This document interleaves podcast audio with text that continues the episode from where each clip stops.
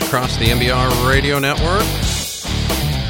Getting you through it here on a Thursday morning. Kurt Helin is here from ProBasketballTalk.com. Of course, you can find ProBasketballTalk.com as part of the NBC Sports Network of Families, NBC Sports app. You can listen 24 7 to NBC Sports Radio. Kurt, um, all sorts of things happening, but do we do we all send Bryan Colangelo and the 76ers? Do we send them like a nice gift, maybe a fruit basket, to take up some of the time between the game sevens of the conference finals to tonight's NBA finals? Because I feel like Burner Burner Gate has been way more exciting than the run up to the to, to Cavs Warriors four. Or how this, or how Cavs Warriors four is going to go once they actually get on the floor. Yeah, yeah. yeah. Um, it has been. It's a far more interesting question because we all love a mystery, right? I mean, that's everybody like, oh, was it was it him? Was it his kid? Was it his wife? Was it the dog? You know, whatever. Like, who did this? Is you know, it, this happens with it not vaguely comparable in terms of, of impact, but anytime there's a, a mass bombing or something and people are trying to sleuth it out on Twitter, people are loving this, that aspect of it. Not only the jokes, but also just the who did this, the who done it part is just enthralled people. Yeah. It's, so, it's, what have you heard lately? Anything? Um, officially, nothing. I can guarantee you that the NBA league office is desperately trying to tamp this down. they don't like this. They they don't like distractions. They don't like coaching changes and trades and stuff during the finals, even though it's allowed. Um, only because they don't like distractions from the finals. This is a much bigger and better distraction than any of that. Um, the Sixers have their their investigation going on. My guess is the official investigation won't um, won't conclude until the finals are over. You know, in a week plus, whatever that ends up being.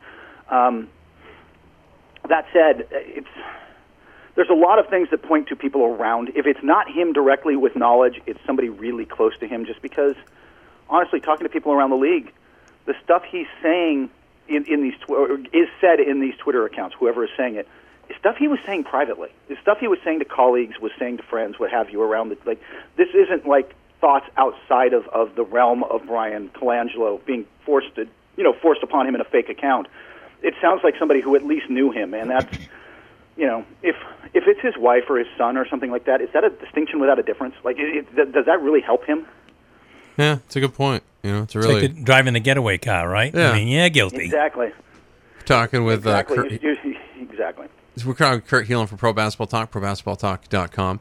Um, it's already silly season. Apparently, when Danny Ainge interviews somebody at the combine, they're now going to trade the number three pick in the 2016 draft to move up to get him in Mo Bamba. I we always have all these, which I find hilarious. Like I just, I, it's oh yeah, Jaylen Brown just proved himself in the playoffs. Looks like he's going to be a fine young star. Okay, let's trade up and get a developmental center. It seems like a, it seems like a good, seems like a good plan. It seems like a way you win titles. I, I what, what is it? Just this is what happens with the draft and silly season. We always talk about trades, but half the trades that happen in the NBA are ones that never get talked about. They come right out of left field.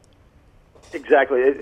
The I and this one this one is completely out of left. It's, and by the way, Danny Ainge may like Mo Bamba, but the cost of moving up to get Mo Bamba, who's going to probably go fifth, five to seven, would be my guess, depending. But mm, I don't think he goes higher than that. I think it's probably right in there, but cost of taking one of those picks would be like giving up the Sacramento pick next year, um, or something like that. And I just why?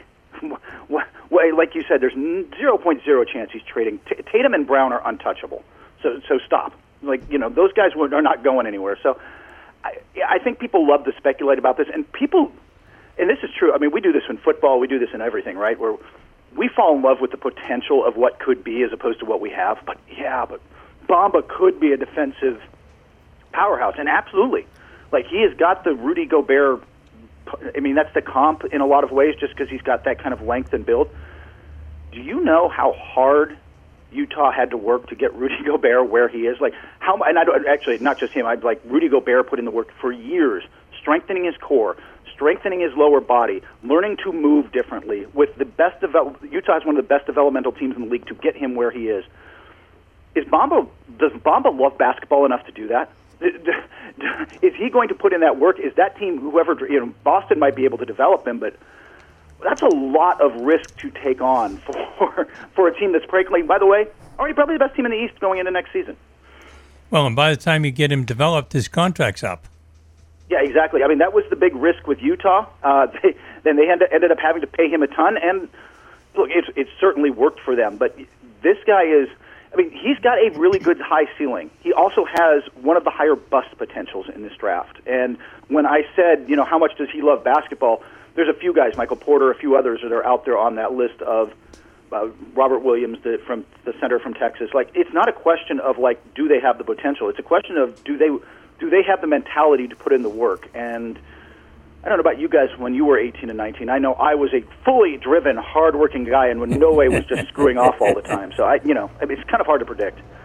Talking with, yeah, that's exactly what it is. 18, Yeah. 19. Yeah, Thank I, you very much. I wish I had any type of work ethic. back- Chasing your girlfriend around. The only work ethic I had at that point was the fact I was in the military. So my work ethic was okay. I want to do just enough so that nobody bothers me. You know what I mean? That's really, that's really what it what it boiled down to. Uh, boiled down to kind of at, at that point. Um, I do want to talk a little bit about the NBA Finals. Is there a snowball's chance in hell that Cleveland could win this series? Oh yeah, I'm sure Yeah. I can come up with some fantasy scenario that involves um, probably involves an injury. And I mean, the, the question we keep asking, you know, I've been I keep asking about it was number one on our five questions. You know, five questions that will be answered in these finals is how much do the Warriors care? I mean, that's the one thing that could get them in trouble. This is a team that's you know. All season long, they have been. The best analogy is that they're they're the smartest kid in your class, and they're they're, they're the kids that's so smart they're bored and so they kind of screw off and they don't take things seriously and they occasionally get in trouble and what have you because they're just they're too smart for the work in front of them. That's the Warriors in the right now. It's not against Houston. Houston made them work for it, but they are going to be against Cleveland.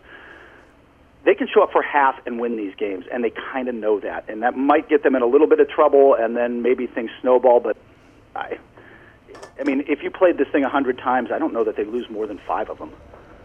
That makes a lot of sense. All right, well, that's that's pretty much about how I expected it to go. I'm still going to watch tonight though because I want to see how it goes. You know, just because Yeah. of what I, we can get a question. We could save Tony Foster and what's his name? Uh, Scott Foster, Tony Brothers. Yeah, Tony, we could see those guys officiating. That might even it out. yeah.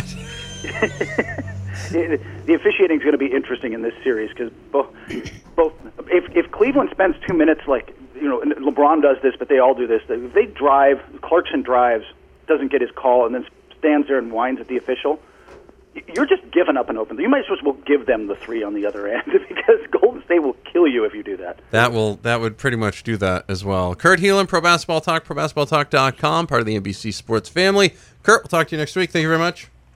Take care. Thank you. That's Kurt Helin from Pro Basketball Talk and ProBasketballTalk.com here on the Beeless Daily.